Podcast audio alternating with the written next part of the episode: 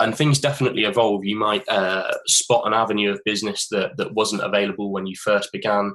You might employ people who have a particular skill set that allows your business to grow in a way you didn't expect it to. Your brand and your company is going to evolve.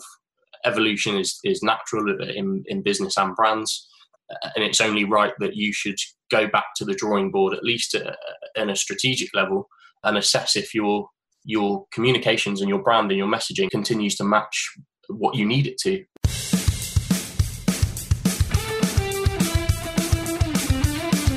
Welcome to the Get Real About Business podcast, where we uncover the real deal on what it takes to start and grow a business fast. It's all about earning the right where we work hard today so we can reap the reward tomorrow.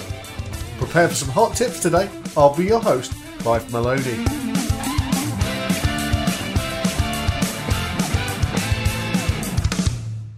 Welcome back. This is episode 30 of the Get Real About Business podcast. And if you're new to the show, a special welcome to you. Today, we're all about branding. It's something that at some level we all know that we need a brand for. But when we think about brand, we tend to think about certain things, like a logo, or maybe what our business card should look like. But what I discovered very quickly when I set up my business is that branding was a lot bigger than that. A brand is more than the name or the visual elements that we use to represent your company. It's the emotional and psychological associations that a person makes with your business, your product, or your service. And I really wanted to dig into that, so I was really pleased when I was introduced to a really nice guy, Nick Crow of Mainsail, which is a branding company. Now, this is a really jam packed interview, so I'm not going to spend a lot of time chatting with you right now, other than just to say Watch out for the branding exercise that Nick introduces fairly early on in the conversation with him. It's brilliant. I love it. I encourage you to do it. If you haven't got a brand yet, this is going to be perfect exercise for you. And if you have got a brand and you're looking to make sure that your brand is as strong as it really should be, then pay attention to this interview because it's going to be really helpful. Here's me talking to Nick Crow of Mainsail. Thanks very much for joining us today. I'm really excited to talk to you about branding, which I think is one of the most important subjects. It's one of the things that um, I, you know. I know when I started my business many years ago, I knew I needed a brand, but I didn't know how to go about getting it. And I thought, well, I need to start with getting a logo, and I thought that's what it was about. And as I've discovered over the years, branding is a lot more than that. And you're somebody who helps people with branding all the time. Tell me a little bit. You know, what what is branding? Um, well, firstly, you, you said it yourself just there that it's an incredibly important part of any business um, and, and really kind of contributes towards the success of any business. But unfortunately, it's incredibly undervalued. Um, and, and I think, especially with SMEs, uh, usually kind of individual consultants or, or whether it's just someone at the very early stages of setting up their business, they definitely tend to think that branding is just as you thought it's a logo uh, perhaps some colours, um, making things look nice. Um, that that unfortunately it tends to be people's definition of branding. Um, but branding really is not only how things look and what I would refer to as a visual identity. So how that includes your logo, your color palettes, um, visual devices, any uh, text or print materials, digital, um, your uh, your kind of background images on your social media pages, etc. Everything that that that encompasses uh, visually. It's also everything that you say about your company. Um, it's how you want your company to be perceived by your stakeholders, your audiences, investors, yourself, your employees. Um, and, and really how what you communicate your your company to be. Uh, I think a lot of people underestimate the importance of having a set of um, values and a real mission uh, and vision statement. It, they usually, when you when you say um, vision, mission, values to a small company or an independent consultant, they usually think, "Oh, that's something Coca Cola should do," um, which they do, but they do it for a good reason. And it's not just because they, that they have millions of customers and that they operate in, in lots and lots of different markets. It's so that it breeds consistency, which is key for branding um, and it, it builds recognition. And that's really what every business needs, no matter what size they are. They need people need to know about them, um, and they need to eventually need to recognise them against what is probably going to be a very saturated market or industry with lots of different people offering similar products. Branding is a, a great way to, to stand apart, not only in how you look, but how you sound. And that's very interesting. I think the key point there that I pick out is this whole thing about recognition. When people come across something associated with you or your company, they've got to know, or actually immediately know, well, this is Nick from Mainsail or this is Clive from Get Real About Business. And you want them to kind of have that association. And what was interesting is that you, you said it's not just about the visual. So it's not just about the logos, and you mentioned other things as well, like your Facebook posts and various different things like that. It's everything you put out, but it's also the things that you say. Is that right? Yes, yeah. And so how I like to approach branding uh, and, and, brand development. So any project I, I approach with clients um, or, or, any conversation that I'm having with, with people like yourself um, is to think of branding in, in three stages, three steps. Um, and that's the, the approach I take to, to brand development. Um, the first step being vocal. So that is everything you say, everything um, that you want to be uh, known about your company. Um, so your vision, mission, values, your tone of voice, um, your sales messaging, any strap lines, the name of your company, even that's all the vocal stage. Um, the second stage being the visual. Uh, so that is the visual identity. That's your logo, your color palettes, your icons, everything like that. And then the third and final stage is the implementation. So if, if you approach things as a branding project, so you go through the, the first stage of vocal, the second stage of visual, you you have you then you are left with a brand but then what do you do with that? So the third stage is the implementation of, of how that brand, the vocal and the visual, is rolled out across your entire company. That third stage, the implementation, um, is everything, every single.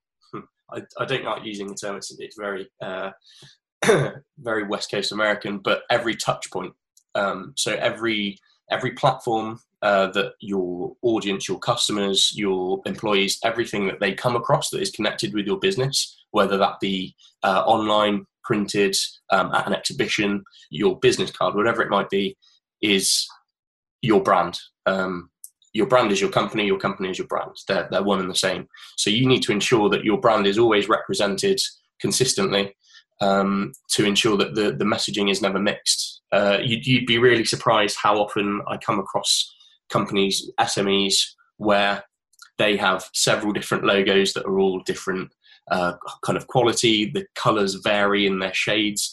There's no real consistency. Even the strap lines can differ.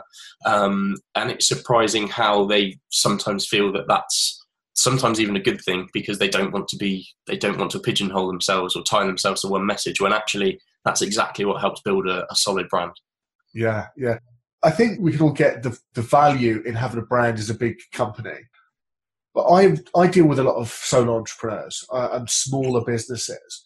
And I, I, know what it's like when, I, again, I refer back to when I first started out and I think, yeah, but it's just little me. It's little me. You know, I can understand why if I'm a big company, and I, you know, I'll come back to this point on the mission statement in, in a minute, but if I'm a big company, I can understand why I might need a mission statement. Yeah. So can you talk to me a little bit more, like if it's just me, or if it's just one other person out there who's who's like just running their own business, they haven't got a team right now, it's a tiny thing. Why they need a brand? Yeah, of course, and I understand that as well. Um, being someone who's trying to grow a, a young company, I completely understand, and I think a lot of people are scared by that notion of appearing bigger than they than they feel they ought to. Yeah. Um, and that is a scary notion, and it almost feels like uh, it, it's undeserved if you build a, a great brand, but you, you're, you're a young business. So, do you actually deserve that? And obviously, yes, you do. and win clients, you need that. But the importance of having a brand for for small businesses is that it's a way for them to tell to be to be separated. As you say, you, when your audience comes to you, you want them to know, right? This is Clive Maloney of Get Real About Business. You need them to instantly recognise that. Um, I uh, I imagine that you're not the only one doing or offering your your type of services. No. So how do you differentiate? What's your unique uh, proposition? That, that, everyone knows the term unique USP, uh, yeah. unique sales proposition. Um, so so branding is is really the the foundation of how you begin to communicate that. Um, you yes you can have uh, you can sell your you can have your elevator pitch and you can write emails and offer your services to people um, up front and, and describe exactly what you do. Uh, but chances are especially in this digital age where people are actively researching for for people before they even broach a conversation they want to do their own research look at their website their platforms to see get the kind of have a gauge of what this person is about what this company does um, you need to have something there. So if you're not available to talk to them, your material and your brand does all the talking for you um, and reels them in uh, and, and, gets them interested and almost considering you as as a, a supplier that they would want to, to talk to.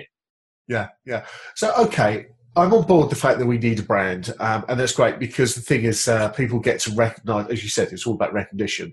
Get to recognise you immediately, and I think people need I think we need labels and we need like hooks for people, the way that they sit, you know, where they sit in the world and, and what they mean to us. And I think when you first start out, it's just you. Mm-hmm. Uh, I still remember that thinking it was just me. Like who, who, who, the hell am I? And I still feel that sometimes. Who yeah. the heck am I? Uh, but when you have a brand there, you have kind of have a, a consistent message and people associate you with that brand. Um, I want to I want to jump into these three stages. You've got the the vocal stage, visualization, and implementation. Yeah. yeah. So if we're going to build a brand, I'd like you to tell us a little bit more about that. So let's start with the vocal stage. Tell us about you know what is it about? Where do we start? Yeah. So this is probably something that perhaps just hearing those three stages, your your listeners might think again, this is something that yeah is meant for a big company and, and not necessarily for me. But that, that's certainly not the case, and this can be actually a, a very simple step-by-step operation. Um, and the vocal stage really that's that's your research stage. That is your time for discovery. Um, I would really recommend to anybody just buy a shed load of post-it notes. Um, it, it, sounds crazy, and you, you almost think that's that's too simple. Um, but really having a just give yourself a day. If you're just at the early stages of starting up a company, perhaps get family members or friends, just someone else with you to discuss things. If you have a small team already, get your your um, closest stakeholders, your directors, whoever it might be, in a room for a day with a lot a lot of post-its. Um, that's your time to really discover what your company is about. Um, so there's a really simple brand attributes exercise that I, I like to run with clients on, on the initial uh, kind of kickoff period. Yeah. And that is find a wall. On the left hand side, you, you write individual words or, or short terms that you want your company to be known about. So that is, this is what we want our audiences to know all about us. On the right hand side, you write the opposite words. This is what we don't want our company to be known for. Um, and that, that can include everything that's services, that's um, attributes. So, so whether you're trustworthy, obviously no one wants to be known as untrustworthy, but still write it down. Um, every single term, when whether you, if you have a, a, a, long heritage and you want to be known for how long you've been established, etc. Um, you can have a small column in the middle for the maybes. There are always maybes, but but really you want to focus on right. This is exactly what we want to be known for. This is what we don't want to be known for. It sounds very simple, but having conversations between teams, you would be shocked how often that differs. Um, I've worked with companies. Uh, one of my biggest clients has been established nearly 120 years, um, still privately owned, still family owned. And on this initial kickoff meeting, you'd be astonished how much some of the terms differed. And some people thought, yes, we need to be known for that. And others thought, no, we certainly don't. Um, and that, especially for small companies when it's perhaps just one or two people, and even in your own mind, um, I am still sometimes unsure. Oh God, do I want Mainsail to be known for this, or, or, do I not? Is this what I want to be communicating? It really just helps for clarity. Um, everybody, um, I know everybody learns differently, whether visually or, or vocally or, or, however. But just writing things down, getting it on a wall, take a photo of that. That's something you can work from. Um, right okay that's that's your tie that's your foundation that you can always go back for if you want to run a uh, launch a new product uh, and you're searching for some messaging on on how best to position it or how best to sell it go back to that that discovery, that your wall of post-its, and think, okay, that's what we want to communicate about it. We want it to be known for this attribute, this attribute. We certainly don't want it to be known for this one. Um, it, it really helps, and especially if you're you're at the initial stages of, of starting a, your own company, especially for naming um, and sales messaging. It just helps kind of get rid of any of the fog in your head um, if you can put it all down and have something solid to to, to refer back to. Um, I love that because what you've got then is something that every time you create any kind of communication, whether it's an advert that's going to go out on Facebook or you're going to write some copy for your website or maybe stand up at a networking event and yep. talk about what you do, then you've got that as a reference point to what the thing is, the key message that you've got to get out. But I think that what's useful as well is that you've also put in there the stuff that you don't want to be associated with. Yeah. So yeah. that's that's that's really good. I love that exercise. Yeah, and, and and you can take it further once you have that that list of everything you want to be known for you, your likelihood is you'll end up with 50 or so terms. Um, it's, it's really surprising how quickly that list can grow. The next step would be to just refine that down. You'll see some similarities between certain terms, group those all together, and then try and refine them into single words. What I like to do is, is through that exercise, and by the end of the day, you've refined all of those terms that you want to be known for down into five or six keywords, and they're your keywords for your company. They might be things like the classic ones are innovative, kind of trustworthy, whatever it might be. But but for your company, if you're a, I don't know, a, a cement mixer company, uh, something like that. There's there's something you're going to be want you want to be known for. Just refine that down into five or six keywords, and they'll really form almost like the pillars of, of your messaging, the pillars of your company yeah. or your brand. Now you mentioned USP earlier, a unique selling proposition the thing that differentiates us from everything else or everybody else who is in the same kind of space as us. And you also went about innovation. I mean, how many companies talk about innovation? Oh. and, and, I get it. I'd like to think I was innovative. I, I know that I am innovative because actually all I'm doing is sharing proven strategies. So I'm not sure that's innovation for me. But um, let me give you an example. I hear web designers talk all the time particularly like when they've they've got to do perhaps an intro a network meeting or something like that, and they'll stand up and say, "I'm you know I'm a web designer, and the thing that separates me from everybody else is I speak in plain English. You know, you don't get any of the jargon from me or anything like that. I'm easy, you know, it's easy to work with me, and I, I get that that that would be a valuable thing if you're speaking to somebody who's of a technical mindset. Yeah. But is it unique? No way, because every web designer says exactly the same thing. Yeah. So how do you take this exercise and find something unique? That that's probably. I mean, you hit the nail on the head. It's probably the most difficult part, um, especially if if you're you're someone who chooses to invest in the services of perhaps someone like myself to help you in these discovery sessions I could suggest something to you as the, the owner of the business, and you could you could say, "Oh, oh no, that's too risky," or "No, I don't think you're right." You might be too humble about it. Um, there is always something. Uh, you take you, using the, the the example of web developers speaking plain English. Yeah, I would imagine that's a pretty popular one because of all the, the jargon and the, the terms involved in web development that layman like I certainly don't know or appreciate. Um, there has to be a way, if especially if you want to include this as as a, a, pillar of your brand and something you go back to. There there is a unique way to form speaking plain English into um, uh, some. I'll, I'll, saying that to, to your or portraying that to your audience in a way that no one else has. So it might be. I uh, put me on the spot here, but it might be something like describing web development in a clear, concise way that any librarian can understand. Okay. If you're approaching libraries as your as they're one of your target market, um, something that your audience can relate to. So so it's it takes time and it's difficult. Um, and I'd be loath to, to say that there's a key way that you can quickly discover your USP that that that is not going to happen. It's something that develops over time. You're going to have a better sense of it than I am, uh, uh, especially at this uh, initial stage. Um, so for yourself, you're incredibly conversational.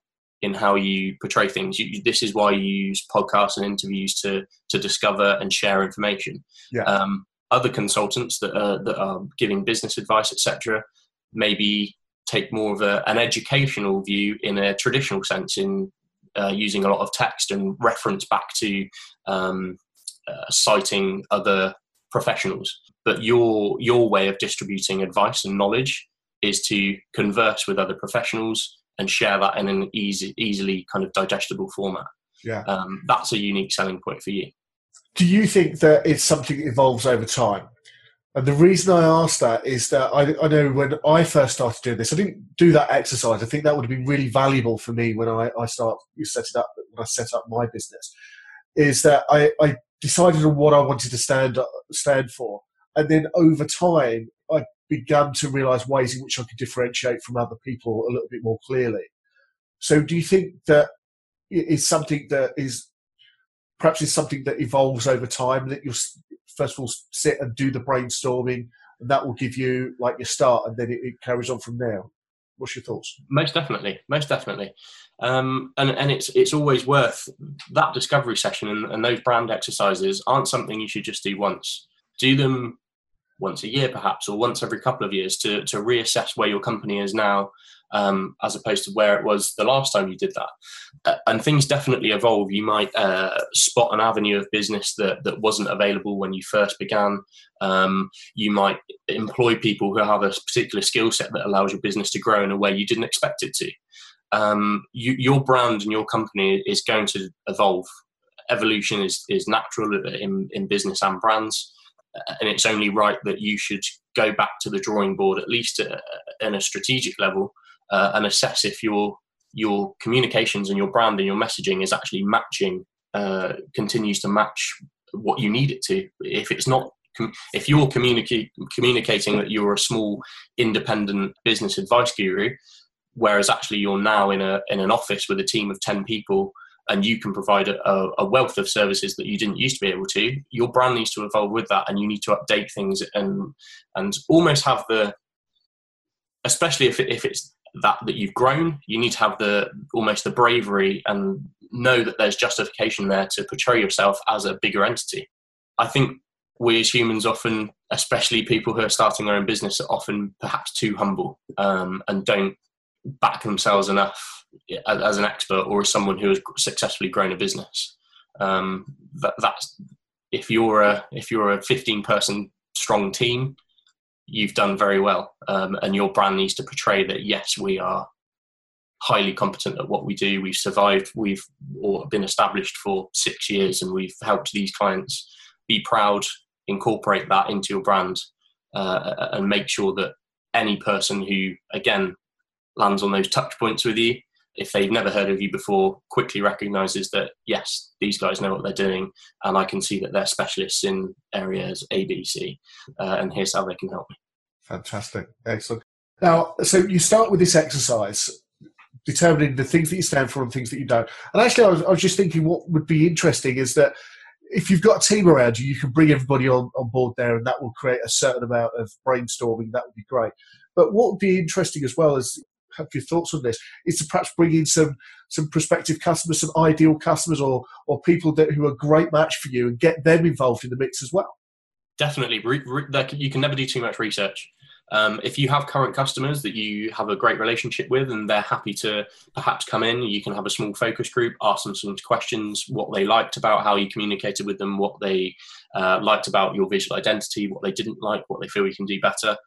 You can never have too much of that again, especially if you're a small independent business, uh, it's usually family, friends, very close customers who you may be who maybe are friends. There's always going to be a level of caution in the feedback that they give you. And to develop a great brand, you need people to be brutally honest, not necessarily tear you to shreds, but to give constructive criticism or constructive uh, advice and, and, points that you can actually kind of action. You can you can go ahead and say, okay, if, if we're not being recognised for this and we really need to be, how do we do that? Um, and customers are usually a great way to, to determine those factors because they probably appreciate your service. Um, but but they're always going to be honest in what you can do better. Uh, so if if you have that ability to get people in and perhaps have a focus group, you might be able to offer them a discount or or some sort of uh, reward or even just your thanks for coming in and giving you some advice. Chances are they're going to be more than happy to do that because they feel a stronger connection with you, um, and they generally humans like to help other humans. absolutely, absolutely. So this is where we start with our, our vocal, uh, with our vocal identity. What's next?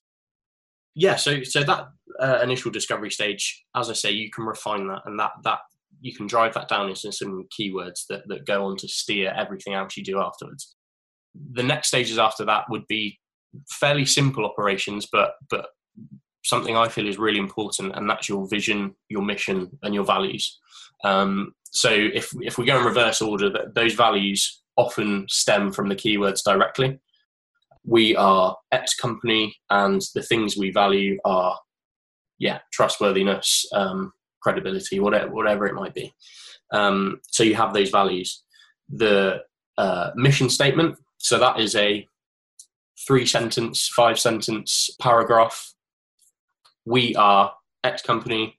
Our mission is to deliver excellence in the industry that we are in we will always offer uh, these values to our customers, and our mission is to be in this position within the next five years. Always put a time on it. Um, I imagine you've gone over SMART goals before, and your audience know what SMART goals are. Yeah, that's a time for your mission to be to be smart. Make it uh, make it timely, make it relevant, etc. All those points are SMART goal. Um, and just to have something written, even if you only have it, it's great to have things on a desktop wallpaper put a mission on a desktop wallpaper so you look at it every day. This is our mission. This is what we look to do, uh, and, and, where we're going to be in the next three to five years. Love that. Um, Just about the smart goals, what I'll do is I'll make sure that I'll put that up on the show notes if anybody's not familiar with that. Uh, so that'll be there if, if, you're not familiar with with smart goals. I'll put that there. Yeah. Uh, now with the with with the vision statement, and I love the fact that you're making it visual there because I remember even working in, in, in corporate circles, they have vision statements and mission statements and things like that. But usually these things end up in a bound book somewhere, or maybe in a frame somewhere. Um, and you ask somebody, like, you know, what's your vision statement? What's your mission statement? And they say, oh, yeah, I think we've got one of those there, um, but they couldn't tell you what it is. Yeah. And I think my big beef about this is that I think these coming up with your vision, your mission statement is, is really valuable, but you've got to be looking at it and you've got to use that as a reference point for the, the rest of your business and everybody in your employee must know it and, and absolutely making it visual is key yeah absolutely and uh, something I really like that, that one of my clients has done is had them printed all on on massive plaques to put around their their uh, plants. Um, so you walk into one of their plants in in Wales or in uh, Gloucester, and they have the vision the vision um, on the wall next to the values uh, and next to something uh, they develop called the, the, strategy house where they've got their vision at the top their goals in the middle forming the pillars and then their values at the bottom. Um, so their employees see it every day they see it every day uh, and no one can argue oh i didn't know what that that was a goal. I didn't know that that was what we were working towards. Uh, and it, it really helps not only uh, your yourselves as a small business that's trying to develop a brand or your or your marketing managers or directors in that exercise it helps the whole company. Everyone sings off the same hymn sheet. Um, they know what they're working towards so they can't argue that oh I, I thought we were turning into a different company. Yeah so essentially your vision statement your mission statement is actually what you live and the only way to yeah. do that is to make sure everybody's completely familiar with it. So yeah making it visual love that yeah. You, so you sit down, you write your vision statement, which is how long? Uh, vision and mission can be even just a couple of sentences. It doesn't have to be exhaustive. Um, usually, your uh, vision and mission statements are usually very similar. Um, vision is very much here's where we want to be in 10 years your mission is more immediate that's that's how i'd approach them um, i would make both yeah maximum five sentences um, and try and be as as detailed as possible in as short a time as possible. There's no need to waffle. No one's going to see this. This is for you to refer back to, your company uh, to refer back to, and clarity is key. Okay, so vision statement is very much about future future tense, where we want to be in the future. You know, yep. where we're trying to position ourselves. A mission statement is about what what we're here to do right now. Yes. Um, it, obviously, the two must tie. And probably the key there is to write it in, in, in active tense rather than passive. Definitely, definitely. There's a particular branding faux pas that a lot of a lot of people will uh, say you should never talk about the brand as a we. So anything that goes out to your audience, you never say we do this or uh, in a in a, a royal kind of sense. Yeah. Um, you should always say the brand name. Uh, Get real about business is a not I am a or we are a that is true for anything your audience is going to see, but for a vision and a mission statement and your values, you want it to be personal. These, unless you're you're actively communicating your values and putting them on your packaging or something, which some people like to do. Otherwise, this is for you. This is for to be only to be used internally. Uh, and feel free to say, "We will do this. I will do this. Uh, this is where we want to be in ten years' time." That's a really good point there. Actually, so I know that what some companies do is that they have two different versions of it. The the mission statement that goes out on their website, which is very much talking about their audience, and, and, and in that case, they might talk about, you know, Mainsail is here to blah blah blah. So Mainsail branding does whatever. But the internal version they've got is the we version. Exactly. You know, we're here to do this, and you know, this is what we stand for. Exactly, and, and, interestingly, the the external version that is usually shared with audiences. Um, this is a, a, public relations term, but that is usually a, a, paragraph of 150, 200 words that is often referred to as a boilerplate. Uh, and that goes usually at the bottom of a, a, press release or on the website, just as you said, that is a, a brief description of what the company does, uh, what it stands for, and, and, how long it's existed, or anything like that. Um, it's, it's exactly what you say. It's a, a, diluted form of the, the vision, mission, values put in a in a a nice paragraph for, for your audiences to read. It's not necessarily used internally. Love that. Love that. Boilerplate. I've not heard of that before. So that's great. So you sit down, you do your vision statement and your mission statement. Um, and if you want, you can write different versions of that. But essentially, we must own the vision and mission statement. What next? The next step would be still in the vocal stage, but that would be um, your sales messaging and, and potentially strapline that, that your company operates under. Strapline is isn't essential. Uh, some companies think they need it, they don't. Um, it, it, does help sometimes if you want extra um, materials or extra kind of copy to put on packaging or, or uh, imagery or materials that you're creating, but you don't have to have one. You're, you're as long as you know what you're operating about and your audience know what you're what you do. Uh, usually a, a strapline isn't exactly essential. Um, but but having all of that discovery stage that we first did, from that you can often dilute a sentence or refine a sentence that uh, here's what we stand for. So get real about business. I imagine. Do you have a strapline? Sorry if you have. I apologise. It's interesting you ask that. I'm sort of thinking as you're talking. Um, I do have a strapline that I only ever share if I'm say networking and if I'm standing up in a group and introduce myself at the end of my talk, I always end up exactly the same. And, and, if anybody's not been at an event with me, they won't know this because it's the only place I ever share it. And it's like, you know, I end up saying, I'm Clive Maloney, my company's called Get Real About Business, and I'm the difference that makes the difference. And so it's that last thing, I'm the difference that makes the difference.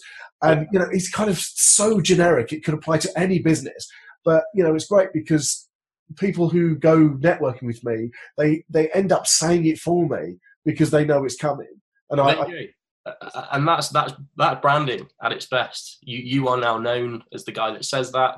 That's what you stand for, um, and and it works. Yeah. There's no more to be no more to be said. If if you like it and your audiences seem to like it, and it it, it definitely portrays what you are trying to or what the service you offer to businesses, perfect. Yeah. And the interesting thing for me is that as I'm sitting there listening to you, is that I don't put it anywhere visual at all on my website or anything else like that. It's just it kind of has that that that part that place for me. But uh, I don't know. Maybe that's something I need to think about. yeah, potentially, potentially. And as I say, it's not essential that you do it, but if you if it works nicely as a as potentially a, campaign or, or the the kind of core message behind a group of materials that you want to create, especially for at a show, I imagine you're talking to people that you probably have never met before in the audience. Um, so to have materials that are right, these are my difference that makes the difference set of materials. This, this is what I first introduced to people to, to kind of let them know what I do. Then, then yeah, it definitely works. Okay, okay. So you got your strap line there. You, you've done your vision statement, your mission statement. The next is the strap line. What's after that? So that that's usually that's the the vocal elements done. I mean, uh, sales messaging especially is going to be fairly uh, is more of a long-winded operation because you need to unless you're you're the only person selling your product and you have something set in your head right this is what i'm selling this is how i'm going to sell it this is what i say to people if you have a even a small team one or two more people you need that to be solidified in everyone's minds right this is our sales messaging it can even go down to email templates um, especially if, if you're I know you've had people on on before talking about inbound marketing, but if, yeah. if you're not quite at that stage yet and you're still um, emailing people cold or calling people, um, which is absolutely fine, it's, it's, it's a necessity.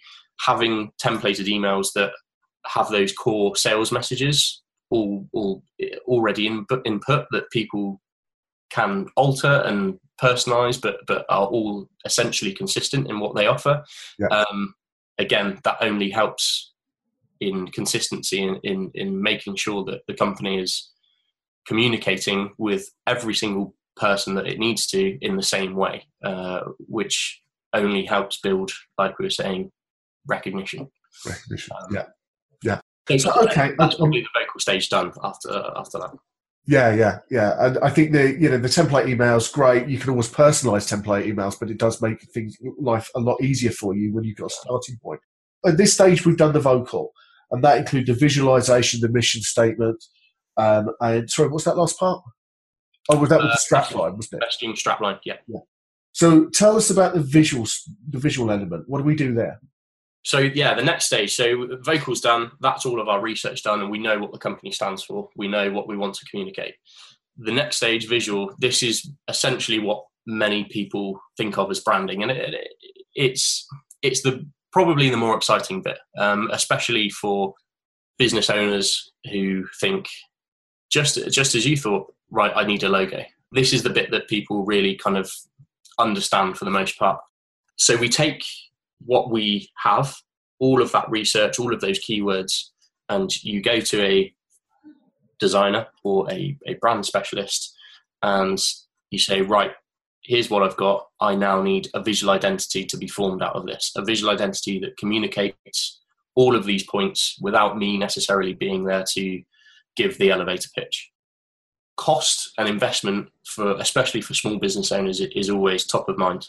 Um, rightly so, and it's it often leads to people using services such as Fiverr or 99 Designs um, to get a logo done.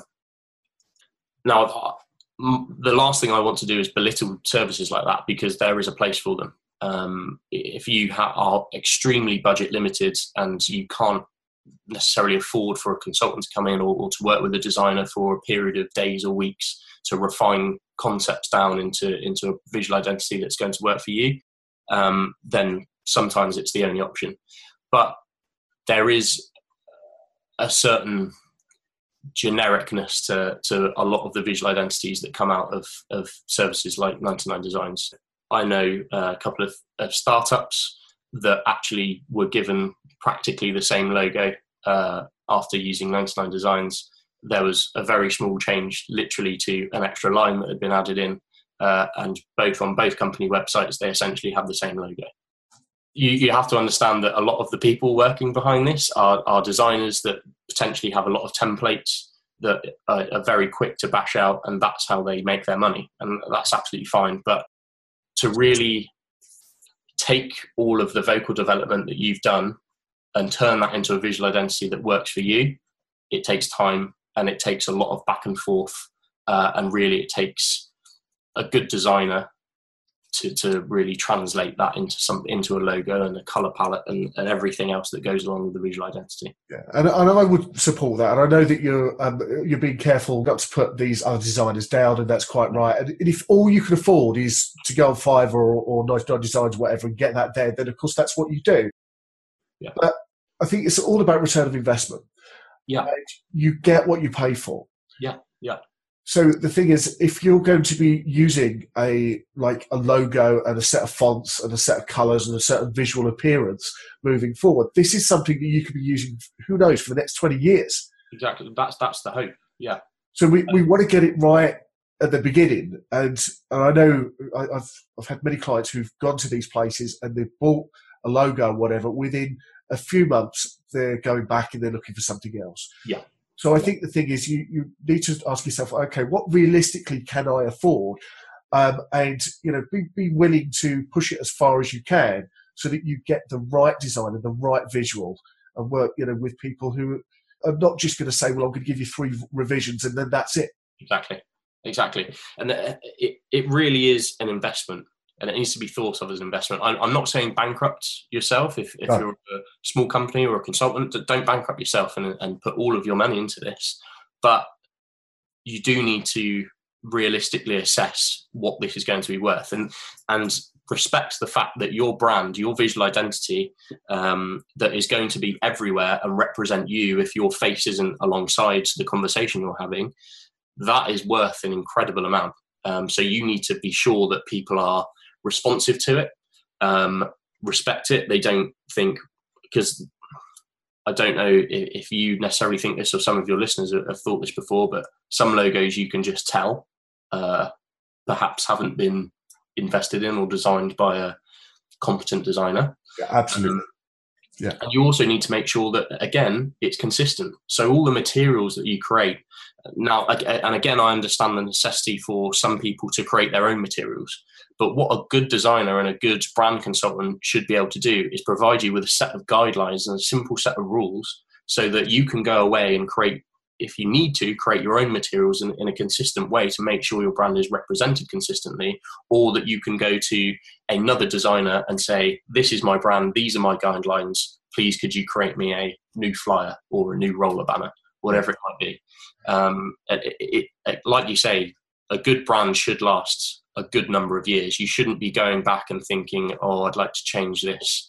One of the most simple ones, and one that really saddens me, is when you find that people don't they don't have a folder or they don't even have high quality uh, logos or they don't they don't know where they are on their system oh my designer sent me this through is this okay just a very small jpeg that that it perhaps is only 200 pixels wide so anytime they want to use it on a print item it, it looks awful um, that you shouldn't end up in that situation so what really you should have is you should have a, a document that outlines everything that outlines the, your use of logos um, you know if, if you've got say like a, a logo for uh, put on on a dark background, a logo for put on a light background. That should be there. You should talk about the font choices, where things should be positioned, uh, it should be quite comprehensive, and then also to have a place where all of your visual elements are, are stored in perhaps a single folder.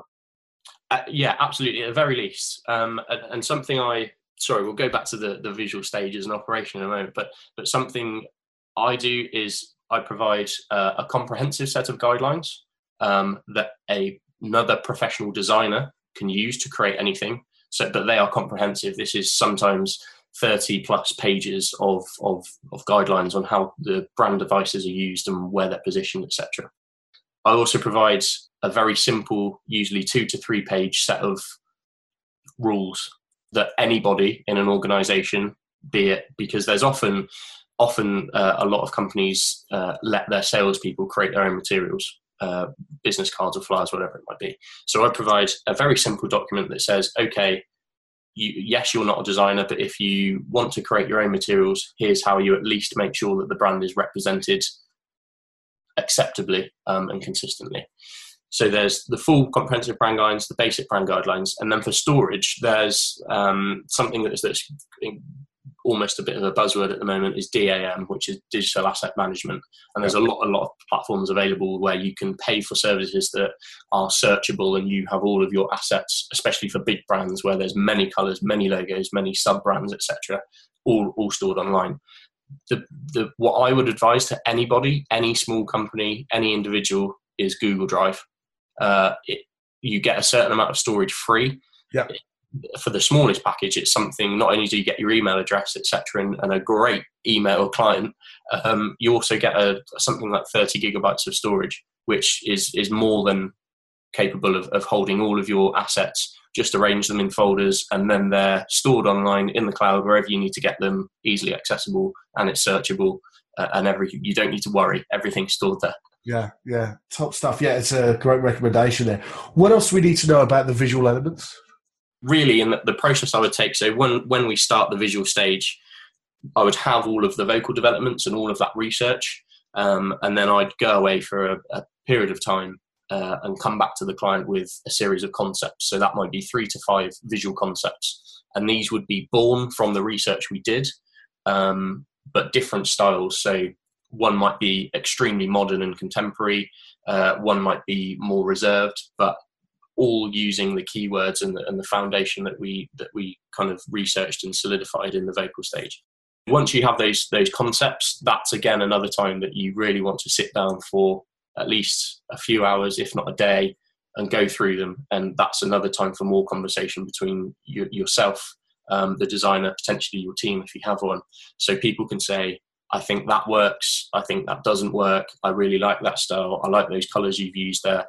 So you take those concepts and you refine them down over a period of, I mean, for big brands, this is why big brands might spend hundreds of thousands of pounds paying designers and, and creative agencies over a period of years to develop a new brand. You don't need to do that. A, a, a, a small SME stage, it should probably take a period of weeks um, to just see some concepts, refine them down, let your designer know this is what I like, this is what I don't like, until you're left with something that everybody agrees, yeah, that's us, this is really going to work. And that steers everything that we've spoken about just there, all of the brand guidelines. The designer will create the icons, um, your uh, image overlays, your um, social media uh, kind of background images, anything that you could you could use. That's developed all sort of at the same stage. Yeah. And when you've got that, you're going to have something you feel really proud about using. Incredibly, yeah, yeah. And I can't over, over communicate the, the how or the, the massive effect developing a brand has on morale and bringing a sense of purpose back to a team. Um, if, especially if you involve as many people as you can within your company, even if you're only a team of three, and and one of those is a is an intern or or a, a part time exec or whatever it might be. Involve everyone, and it's a great sense of team building because people feel appreciated. Um, it helps with consistency and it helps everybody know right this is our messaging and this is the logo that we developed this is the visual identity that we all agreed was going to work for us it really brings and it's, it's great fun but it brings a great sense of camaraderie um, and, and almost purpose back to a business which sometimes is is is necessary. I know small businesses often come across tough times, and if if that if the root of that tough time is can maybe be kind of brought back to a brand, so you you redevelop it and you refresh things, it can really help to to bring people back to together and almost give it give some momentum and think right we've got a great brand we've developed now let's go and yeah. I can imagine. Yeah i can imagine so is that that's the complete visual side of it? At the end of that, you should have all the visuals, and you would have come together as a team. You've agreed a visual representation.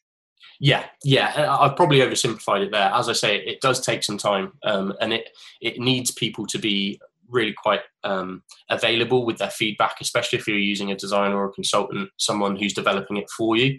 You need to be allotting the time to give feedback because the more feedback you give and the more pointers you have and the the the, the more you can steer that designer into creating exactly what you think will work the quicker it will go and the happier you'll be with what you're left with, left with at the end. But yes essentially at the end of that period of weeks you will have refined down from a pit from a set of concepts into a final visual identity.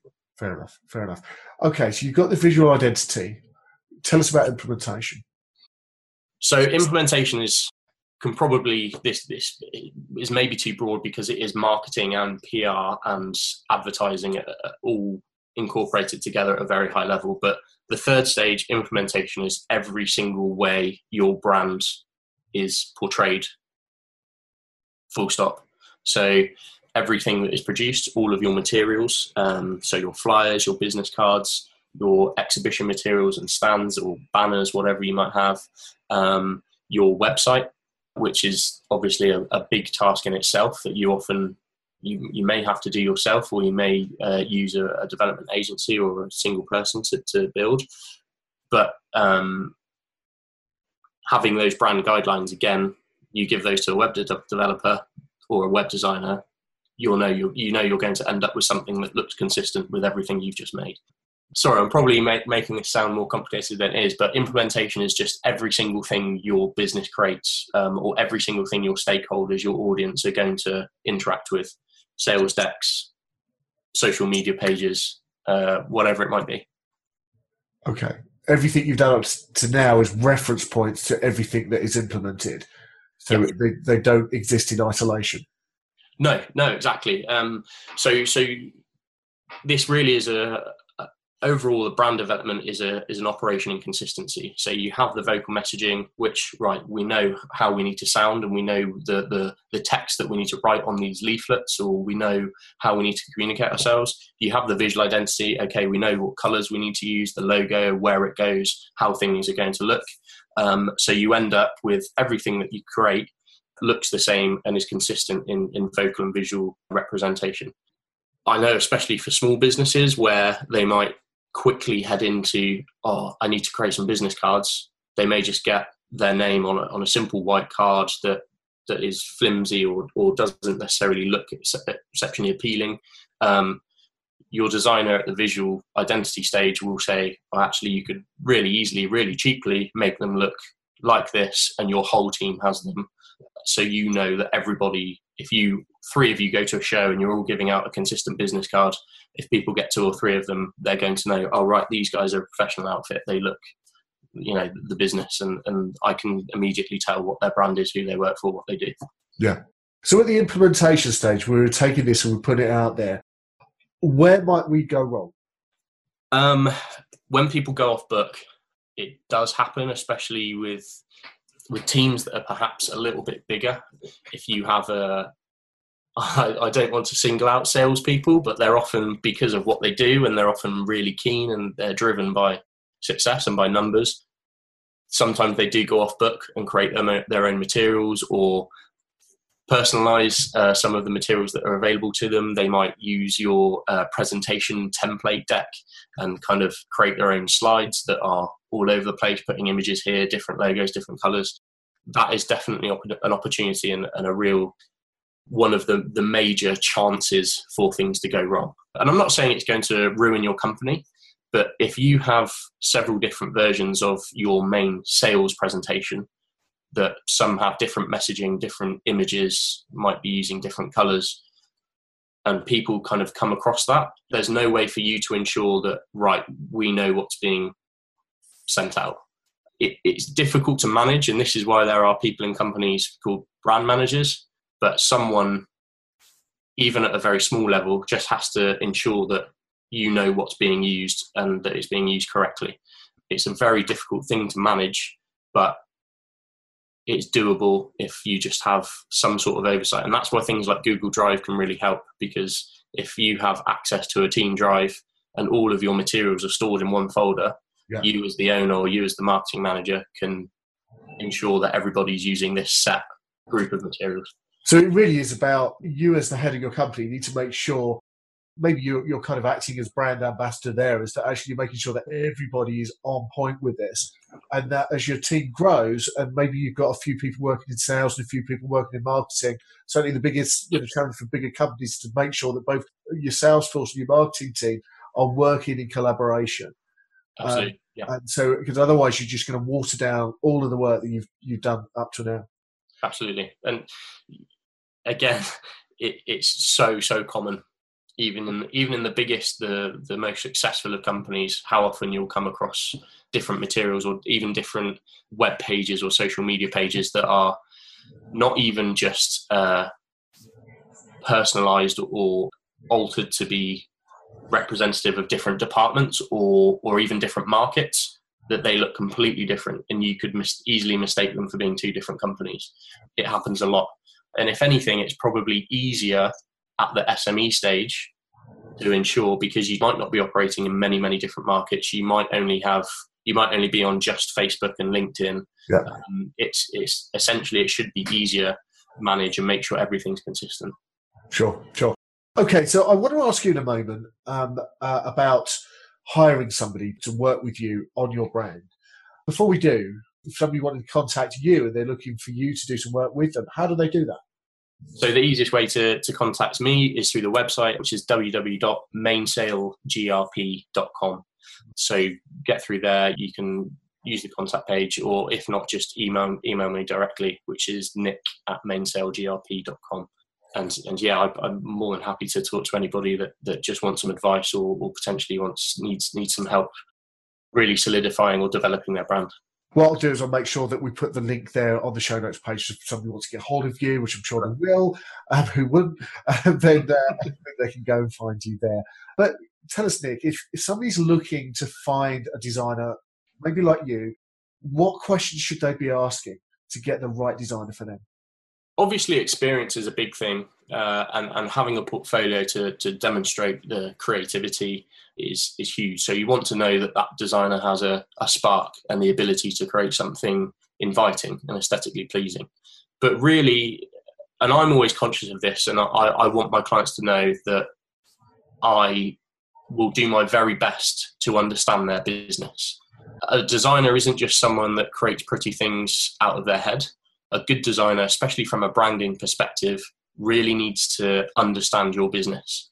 If they're they have a, a set design style that they only create um, exceptionally modern logos or exceptionally modern brands, if you're a 70 year old soap maker that wants to really communicate that heritage uh, and your kind of your many years of experience in soap making and you want a brand that portrays that and is maybe a bit more rustic uh, and you, that's what you want to be known for. A designer that only designs contemporary modern brands probably isn't going to be for you. I'm not saying i'm perfect and would be able to do uh, accomplish every every single brief that i come across but most designers worth their salt will be able to adapt and, and almost bring themselves that sort of level of empathy to understand what you're trying to communicate and what you're trying to get across. That's the mark of a good designer. So the key there is finding somebody with some degree of flexibility that they've you know got experience in working with different types of. But also, I, I pick up the thing there that you said about they've got to have an interest in you. And so if they're asking you loads of questions and you know they're showing a genuine interest in you, that's a good sign yeah, any designer that's happy to take an email, a single email with maybe a few paragraphs as a brief, unless that's all you can afford and they're willing to do it for, for minimal, minimal money, I would say probably don't. Or at least get some ideas or talk to other designers that really want more. I always, always meet my clients because sitting in a room and having a face to face conversation with people is really the best way I feel to understand their challenges and know that what exactly what they want their brand to to communicate. What a top guy! That was Nick Crow of Mainsail. I love that branding exercise that you spoke about. If you haven't done anything like that, then I recommend that you actually sit down and do that. Regardless whether you've got a brand now or not, sit down and do that branding exercise where you take a look at all the things that you want to associate with your company you make a list of those things, and you also make a list of the things that you don't want your company to be associated with. And quite rightly, as Nick said there, there's probably going to be a few that float in the middle, but essentially, you really want to take the time to work out exactly what your brand is about. So if you create your brand right now, do it now. And if your brand has been about for a while, it's probably time that you revisited that. Next week, I've got another great guest for you. I'm going to leave that as a surprise right now because we've run long in this interview. It's my fault entirely. If you want to pick up the show notes today, pop along to getrealaboutbusiness.com forward slash 30. The link is there if you want to get in touch with Nick. And if you want to continue the conversation, a couple of ways that you can do that. You can head over to the show notes page. Again, that's getrealaboutbusiness.com forward slash 30. And you can leave a comment or a voicemail if you like. And the other way is to pop over to my Facebook group, Earning the Right. Just search it up on Earning the Right or get the link from the show notes page. I would love to hear what you thought of the show. Nick's in the group as well, so you can have a chat with him as well. That's it for now. Until next time, here's to you and your highly successful business.